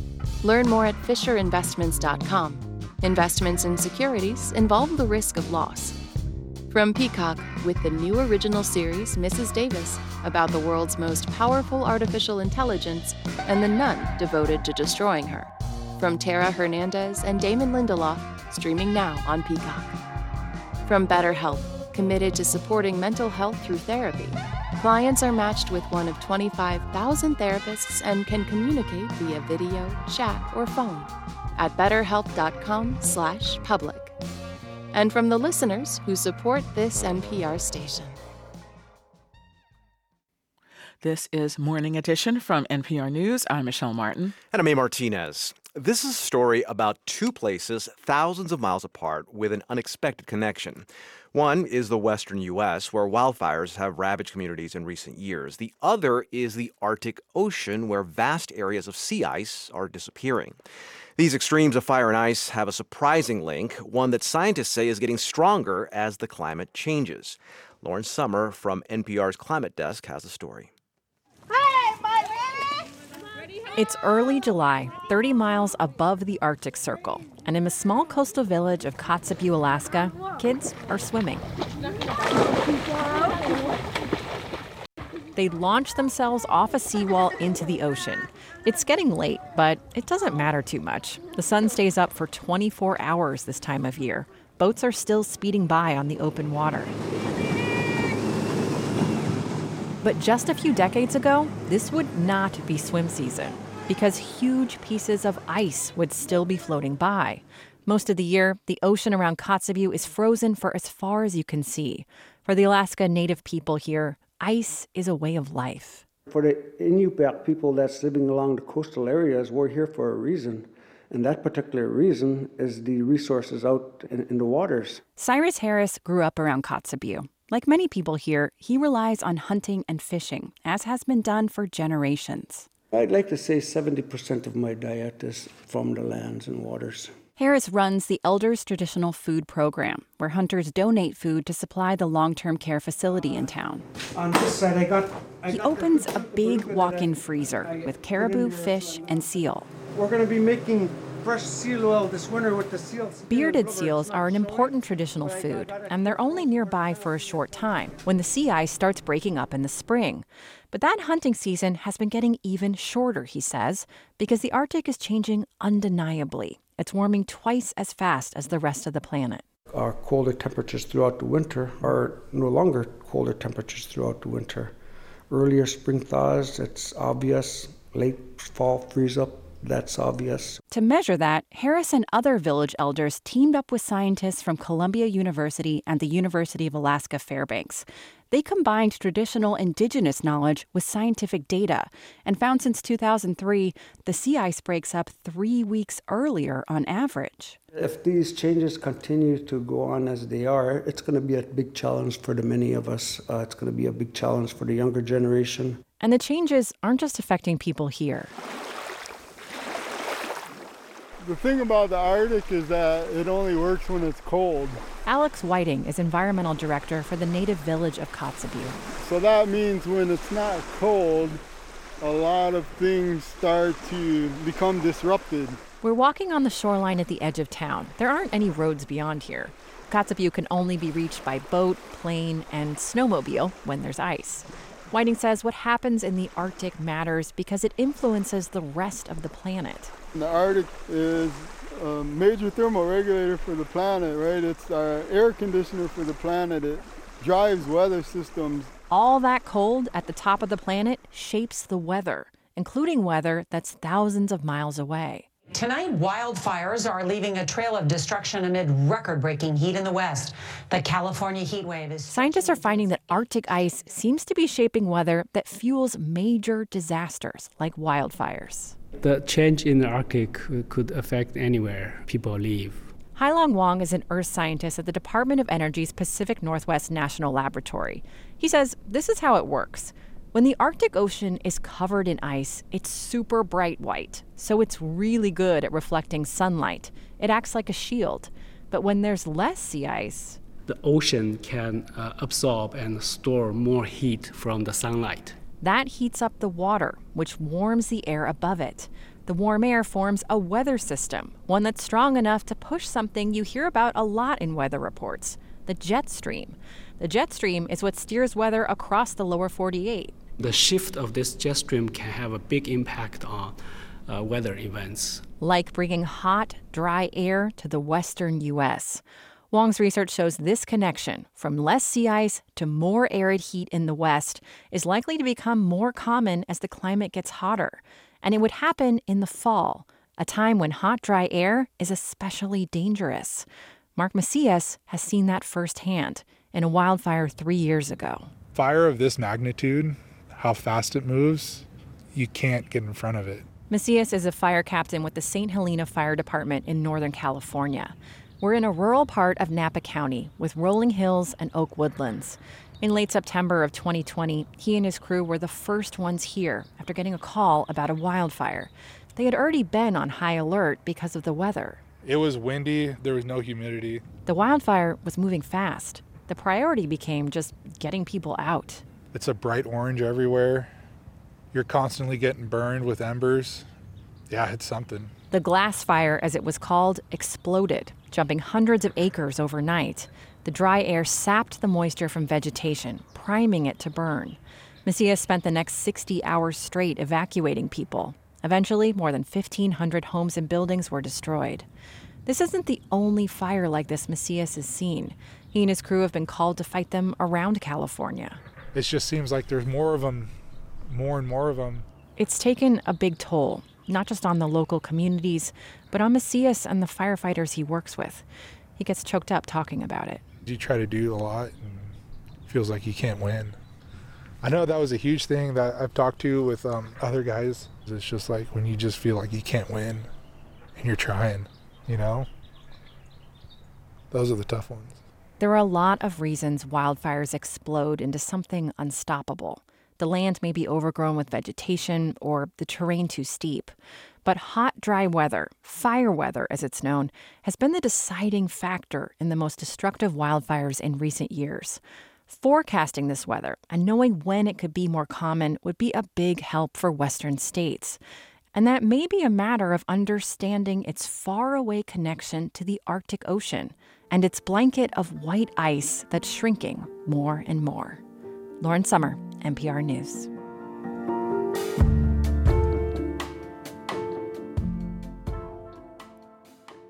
This is NPR News. Coming up in five minutes on WBUR's Morning Edition, a new report from UNICEF finds millions of children worldwide missed vaccinations during the pandemic, and diseases like polio are starting to reemerge as a result. It's 829. We're funded by you, our listeners, and by Summer Term at Boston University. Advance your studies with more than 700 courses in over 70 subjects ranging from business, math, and sciences to humanities, languages, communication, and more. For summer term dates and to register, visit bu.edu/summer.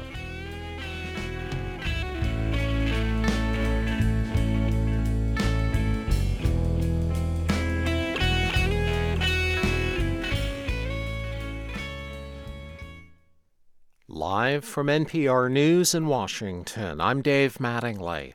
Cleanup and damage assessments are getting underway in areas of central Oklahoma where tornadoes did widespread damage last night. At least two deaths are reported in the town of Cole, south of Oklahoma City. Thousands of homes and businesses lost power when the storms knocked down trees and power lines. Production of the film Rust is expected to resume today, two years after the movie's cinematographer was fatally shot on set. Actor and producer Alec Baldwin has been charged in her death. NPR's Mandalit Del Barco says the film's production is shifting from New Mexico to Montana principal photography of the Western movie Rust is starting back up in a new location, Yellowstone Film Ranch in Montana, with Alec Baldwin still in the lead role. In 2021, the movie's original cinematographer, Halyna Hutchins, was shot and killed when the gun Baldwin was holding went off during a rehearsal on a ranch outside Santa Fe, New Mexico. Baldwin, one of the film's producers, maintains he was not responsible for what turned out to be a loaded gun. He's been charged with two counts of involuntary manslaughter. So is the production's armorer, Hannah Gutierrez Reed. Hutchins' widower, Matthew, is now an executive producer of Rust. The production will use on set safety supervisors and union crew members and will bar working weapons or any form of ammunition. This is NPR News. From WBUR in Boston, I'm Rupa Shenoy. Federal regulators are ordering the MBTA to increase training and take other safety measures. That follows a series of close calls on the tracks. At least five employees were almost struck by trains in the past five weeks. T officials blame miscommunication between dispatchers and construction crews working on the tracks. Resident physicians and fellows at Mass General Brigham hope to schedule a union election in the coming weeks. WBUR's Priyanka Dayal McCluskey reports they're fighting for better pay and better working conditions. Residents and fellows say they need higher wages to afford rent in Boston and more flexible schedules that allow breaks from work weeks that can last 60 to 80 hours. 12 hour days are not uncommon at all. Dr. Max Jordan Gumini is a second year resident. He says trainees deserve a seat at the table with management. Our goal is basically to raise the floor. There needs to be a sort of minimum standard. Leaders at Mass General Brigham say they're raising wages to make their trainees the highest paid in the country. They oppose the union effort and warn it will lead to conflict and could hamper patient care. For 90.9 WBUR, I'm Priyanka Dayal McCluskey. There's a debate over whether to allow a drag show during a pride festival in a small central Mass town. Members of the select board in North Brookfield rescinded the permits for the drag show after originally giving the okay. Some of the board members claim the show would be, quote, adult entertainment, despite promises from organizers that it'll be appropriate for all ages. The ACLU is asking the board to reconsider. It's 833.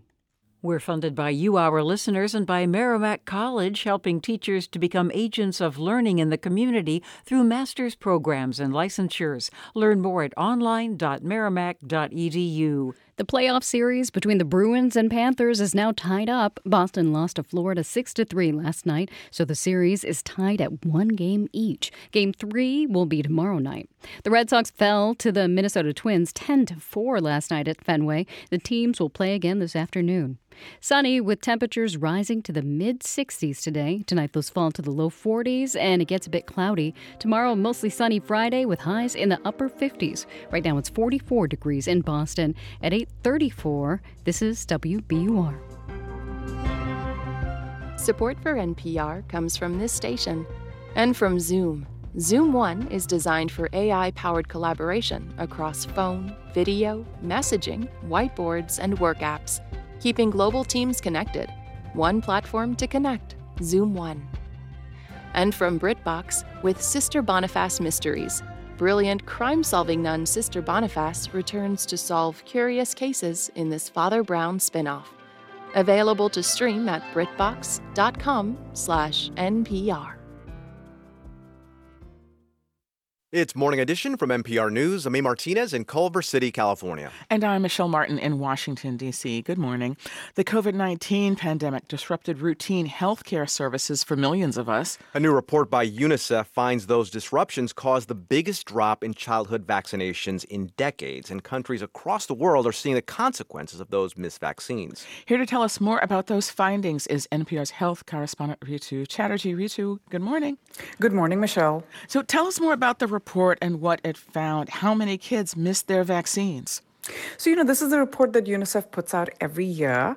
And this latest one finds that between 2019 and 2021, a total of 67 million children did not receive all or some of their routine vaccines, like measles, polio, hepatitis B, diphtheria, etc. And 48 million kids got zero doses. And these kids, you know, are already three years old or nearing that age by when they have received all their shots.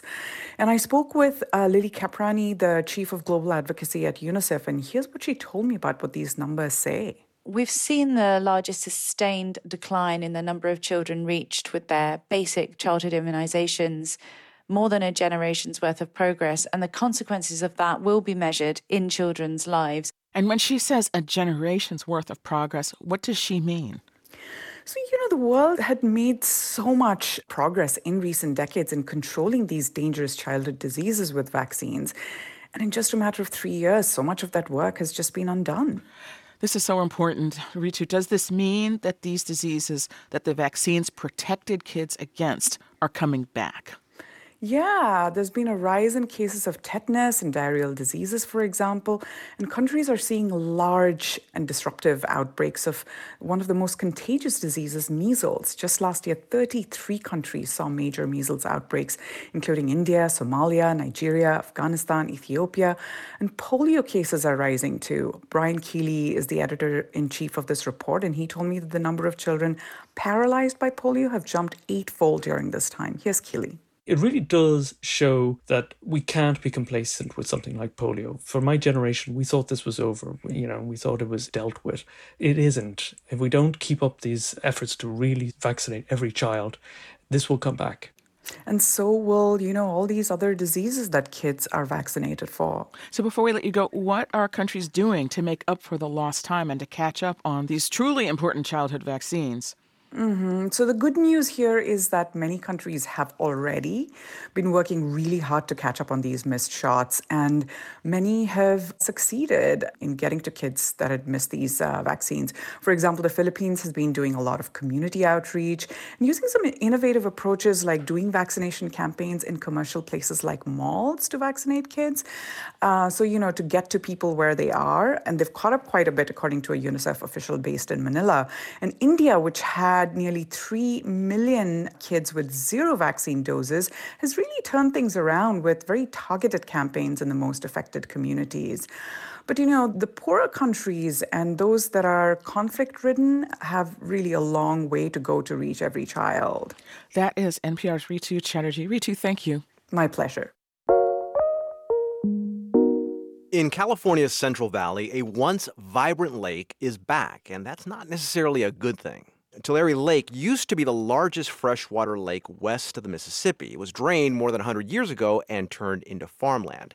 Soreath Hok with member station KVPR in Fresno explains how the lake returned and the consequences that came with that.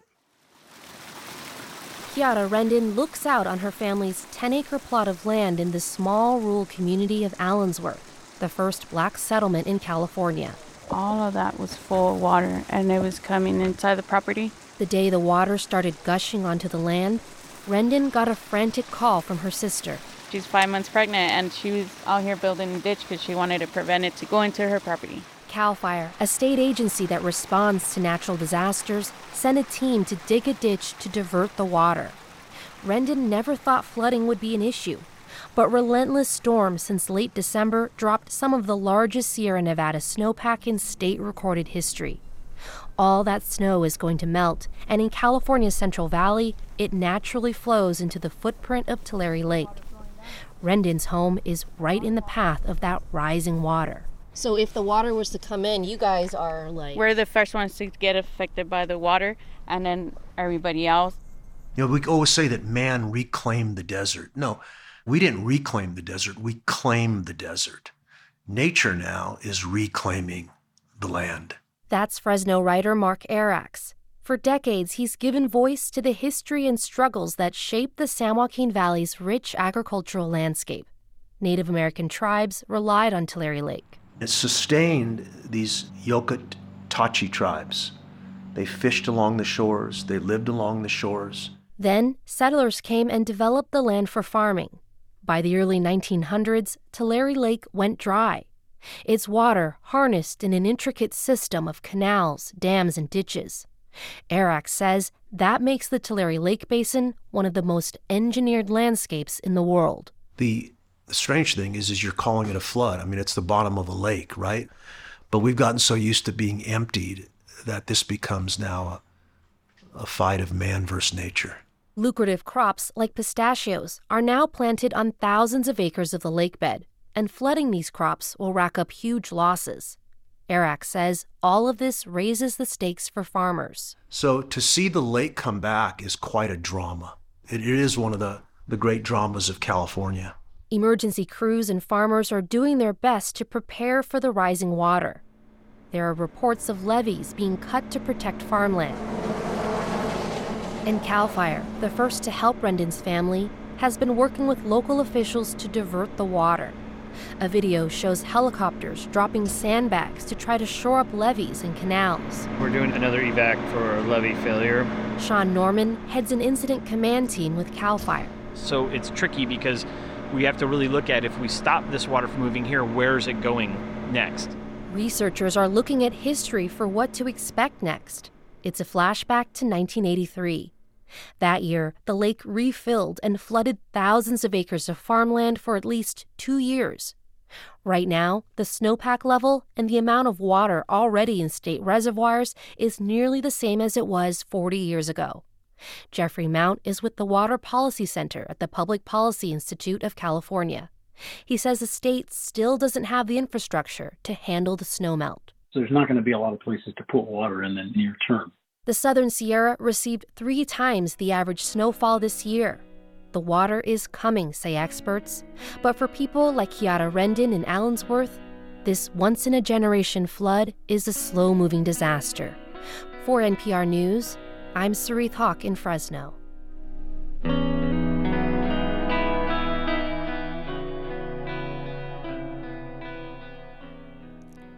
This is NPR News. Coming up at 8:45 on Morning Edition, we visit a new center in Brockton that's trying to improve education for bilingual students by engaging their parents. In your forecast, mid 60s today under sunny skies, low 40s tonight, and it grows a bit overcast. Then on Friday, mostly sunny and upper 50s. Right now it's 44 degrees in Boston at 843. We are funded by you, our listeners, and by the Independent Film Festival Boston, celebrating 20 years with screenings April 26th through May 3rd. Information at iffboston.org. Thousands of workers at Boston based General Electric will soon be paid more thanks to a two year union contract extension. The deal guarantees a 12% pay increase for 3,000 people who work for the company. The contract also includes labor protections for GE's aerospace and energy divisions. North Andover based 6K Energy is planning a $200 million expansion in western Tennessee.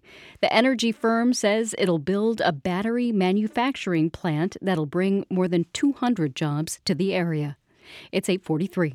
We're funded by you, our listeners, and by Muzen Audio, offering high fidelity FM Bluetooth audio speakers in an array of nostalgic designs and colors, available at muzenaudio.com. And MathWorks creators of MATLAB and Simulink software for technical computing and model based design, accelerating the pace of discovery in engineering and science. MathWorks.com. This is WBUR's Morning Edition. I'm Rupa Shenoy. Brockton Public Schools is one of a handful of districts in Massachusetts where about half of the student body speak a language other than English to their parents at home. WBUR's Carrie Jung recently stopped by the district's newest facility where educators are using translation services as a way to forge deeper connections with those parents. When you walk into the Multilingual Parent Communication Center, the first thing you notice is the hum of ringing phones and constant conversation in several different languages. In one corner, Adele Gomes asks a parent who just walked in what her name and email address is in Cape Verdean Creole.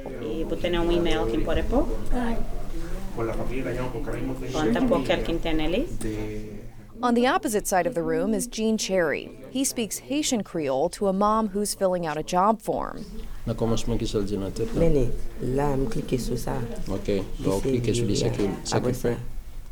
on the far side, Javier Castro Soto speaks Spanish to a parent on the phone that will be moving soon and needs financial assistance.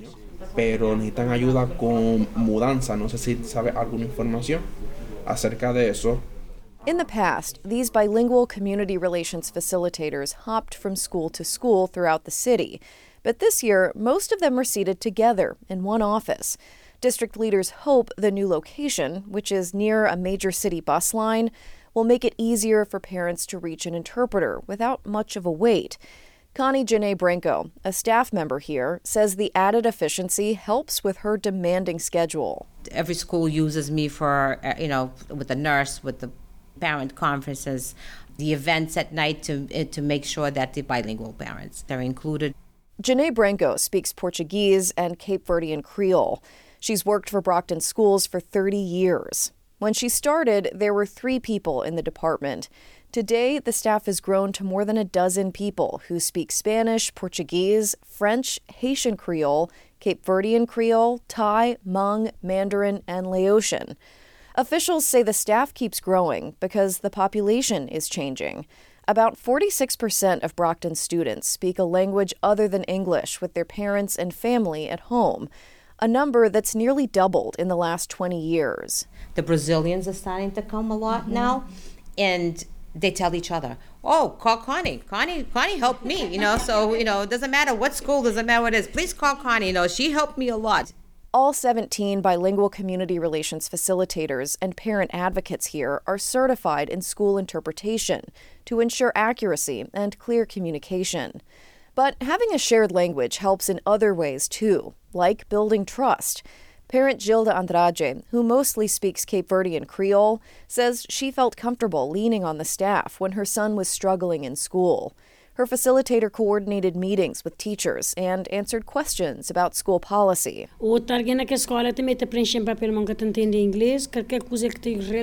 She helped me a great deal because she knew I didn't understand English. She helped me get him into the school he's in now because of that. Brockton school administrators say investments in translation services helps build bridges with different communities in the city and leads to positive outcomes for kids. Michael Thomas is the district superintendent. The better we can help support parents and the better they are doing, the more uh, equipped they are to help their child. And they benefit from better grades, enrolling in higher level classes, uh, going on to a, a college or career. Brockton's model is also less disruptive to other school staff. In a lot of Massachusetts districts, educators who happen to speak another language are often pulled away from their classroom duties to help facilitate parent communication. That can be problematic, according to Diana Santiago with Massachusetts Advocates for Children. They are very frequently not trained in even basic ideas that are encapsulated in that code of ethics, um, like confidentiality, the specific terminology that's used in educational settings. So, special education team meetings, meetings relating to student discipline. For the last few years, her group has pushed for a state law that would create certification standards for anyone asked to translate at school. The bill is still pending. Brockton Superintendent Michael Thomas says school leaders in other communities have started to reach out, wanting to learn more about the district's center. He says he's happy to share what Brockton has learned because the need for this type of support is only expected to grow. For 90.9 WBUR, I'm Carrie Jung. This is 90.9 WBUR. Coming up in the next few minutes, today, April 20th, is also known as 420, the day lots of Americans celebrate cannabis. The Marketplace Morning Report marks the holiday by looking at how businesses that sell pot are navigating federal laws that still consider marijuana illegal. It's 849. We're funded by you, our listeners, and by New England Innovation Academy, now enrolling for limited spaces in grades 6 to 12, boarding and day for fall 2023. NEIacademy.org. I'm Tiziana Dearing. Today on Radio Boston, it's Tech Talk with Boston Globe's Hiawatha Bray. Tech sector layoffs are putting workers with H 1B visas in a frantic immigration crunch. Plus, robotics company Boston Dynamics is back in the news. The NYPD just announced the purchase of its controversial robot, Digidog. That's Radio Boston today at 11, only on 90.9 WBUR, Boston's NPR news station. Here's a look at some of the stories we're following this Thursday morning. The Supreme Court has delayed a decision on the abortion pill mifepristone until tomorrow. It'll remain accessible until then. House Republicans are at a stalemate with President Joe Biden, who says raising the debt ceiling should come without conditions. And SpaceX is expected to try and launch the largest rocket, eh, rocket ever built today after a delay earlier this week. The BBC will have the top global headlines in 10 minutes and stay up to date on the news all day here on 90.9 WBUR, on the WBUR mobile app, and at WBUR.org. WBUR supporters include Next Generation, a showcase of elite young artists and Boston Ballet School student talent at Citizens Bank Opera House Friday, May 19th. BostonBallet.org. Sunny with temperatures in the mid 60s today. Tonight, low 40s and some clouds move in. Mostly sunny and upper 50s on Friday. It's 44 degrees in Boston at 851.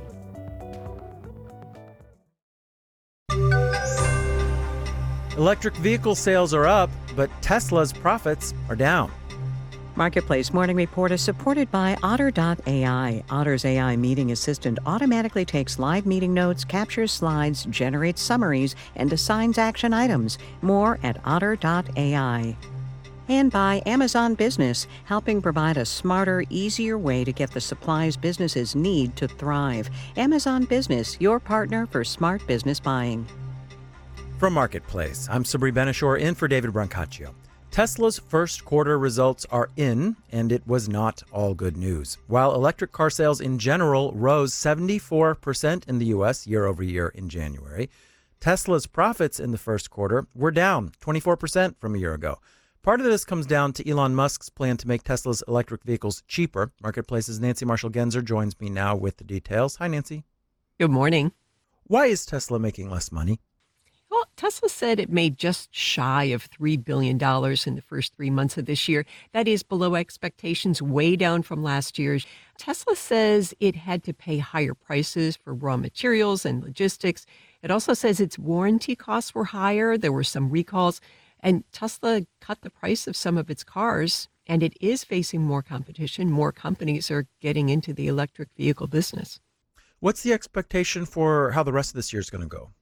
Well, Musk says those logistics and commodity costs will fall this year, so that will help the bottom line. But he also told analysts an uncertain economy could make consumers more reluctant to plunk down the money for a new car. He said every time the Federal Reserve raises interest rates, that's equivalent to an increase in the price of a car. Oh. What does Musk have to say about Tesla's production later this year? He expects to hold a kickoff to introduce the new Cybertruck this summer. Musk also announced plans recently for a new Tesla factory in Monterrey, Mexico. And the company says it's going to build a new facility in Shanghai to make its Megapack energy storage systems. All right. Thanks, Nancy. You're welcome. Today is April 20th, or 420, a day when lots of Americans celebrate, or at least give a wink, to cannabis, marijuana, the devil's lettuce. While it is a whole industry worth tens of billions of dollars with its own holiday, cannabis is illegal at the federal level in the U.S. That is posing problems for entrepreneurs trying to get insurance in the 20 or so states where you can buy it and sell it legally. Marketplace's Henry Epp has more. If you live in a state where it's legal, yes, you can get insurance for your cannabis business. It's just going to be expensive. I believe it was more than $10,000. Miriam Wood owns the Tea House, a dispensary in White River Junction, Vermont, that opened in late December. She says her insurance company required almost half of the total premium as a down payment. It was difficult. We weren't licensed, we didn't have any revenue coming in. These policies can be so expensive because cannabis laws vary state to state, so companies have to offer specialized policies, says Peg Brown, a deputy commissioner at the Colorado Division of Insurance. Much of the insurance that's available for cannabis is in what we call the surplus lines market. This is a type of insurance often used to cover unusual things like a singer's voice or a dancer's legs or a storefront full of pot and cash. A group of regulators is working to standardize state policies, but Brown says the easiest fix would be for Congress to change federal law. I'm Henry Epp for Marketplace. All right, let's do the numbers. The FTSE in London is down two tenths of a percent. Dow, S&P, and Nasdaq futures also down in the six tenths to one full percent range. Uh, with the Dow future down 191 points, the 10-year Treasury yield is at 3.547 percent. Marketplace Morning Report is supported by UKG, an HR payroll and workforce management solution designed to help make a fairy tale workplace a reality. UKG, our purpose is people and by Bitwarden. Bitwarden is a password management solution designed to enable employee productivity. Learn how Bitwarden can enable secure password management at bitwarden.com. In 2019, federal health officials launched a major push to end the HIV epidemic in the U.S. Agencies have sent hundreds of millions of dollars to infection hotspots. The idea is to fund new approaches to fighting the virus. But COVID, politics, and stigma could keep the country from meeting those ambitious goals, especially in southern states and counties. Sam Whitehead from KFF Health News reports. The idea is to cut new HIV infections by 90% by 2030. Harold Phillips leads the White House's Office of National AIDS Policy. He doesn't think that's realistic. Do I think the whole country is going to make it there? I don't think so because of some of the challenges. Challenges like how the pandemic disrupted HIV testing. That's made it hard to tell if new infections are declining. It is tough to say right now are we winning? Are we losing? Are we at the same level? Better data will help the Biden administration decide where to send money. It's asked for $850 million in the federal budget. There have been bright spots. A needle exchange in Florida connects people to HIV treatment using telehealth, which was vital during the pandemic. That project got federal dollars to study the effectiveness of the program. University of Miami's Dr. Hansel Tookes runs the needle exchange. He says it's hard to get buy in in conservative parts of the state. It's sad to see what's happened in this hyper partisan, anti science environment. Elsewhere, in Tennessee, Republican lawmakers recently turned down grants for HIV services. In Texas, Hope Adams works in HIV prevention in Tarrant County, where she's trying to avoid the ire of conservative lawmakers. She says her messaging has to be pretty vanilla. She's hesitant to put PSAs on dating apps like Grindr and Tinder. In some way, we're doing a disservice to our community and that we're not getting the message out to the people who need to hear it. As of February, many states and counties in the South hadn't spent all the money they'd been allocated to cut new HIV infections. In Charlotte, Chelsea Golden says the money her HIV clinic receives can't be spent beyond the boundaries of one rapidly growing county. So, as we're seeing people move right outside of the county line because housing is cheaper, we're seeing them be out of the reach of services that are geared just for Mecklenburg County. Even if the nation does end up meeting its goal to cut HIV infections by 90%, the federal funding process for HIV is year to year. Prevention advocates say it's one thing to bring HIV under control, it's another thing to keep investing to hold the epidemic at bay. I'm Sam Whitehead in Atlanta. That story was produced in collaboration with KFF Health News. In New York, I'm Sabri Ben-Achour with the Marketplace Morning Report. From APM, American Public Media. Check out the new podcast from WBUR in partnership with the Marshall Project. It's called Violation, and it tells the story of two families and an unth- unthinkable crime that's bound them together for decades. Listen to Violation wherever you get your podcasts. Sunny in mid 60s today, low 40s tonight, then mostly sunny and upper 50s tomorrow. Right now it's 44 degrees in Boston. We're coming up on 9 o'clock, and the BBC is next. We're funded by you, our listeners, and by UMass Chan Medical School. Proud to be named one of Boston Globe's top places to work. Learn more at umassmed.edu/globe. I'm senior business reporter Yasmin Amer. This is 90.9 WBUR FM Boston, 92.7 WBUA Tisbury, and 89.1 WBUH Brewster. Listen anytime with our app or at WBUR.org. WBUR, Boston's NPR news station.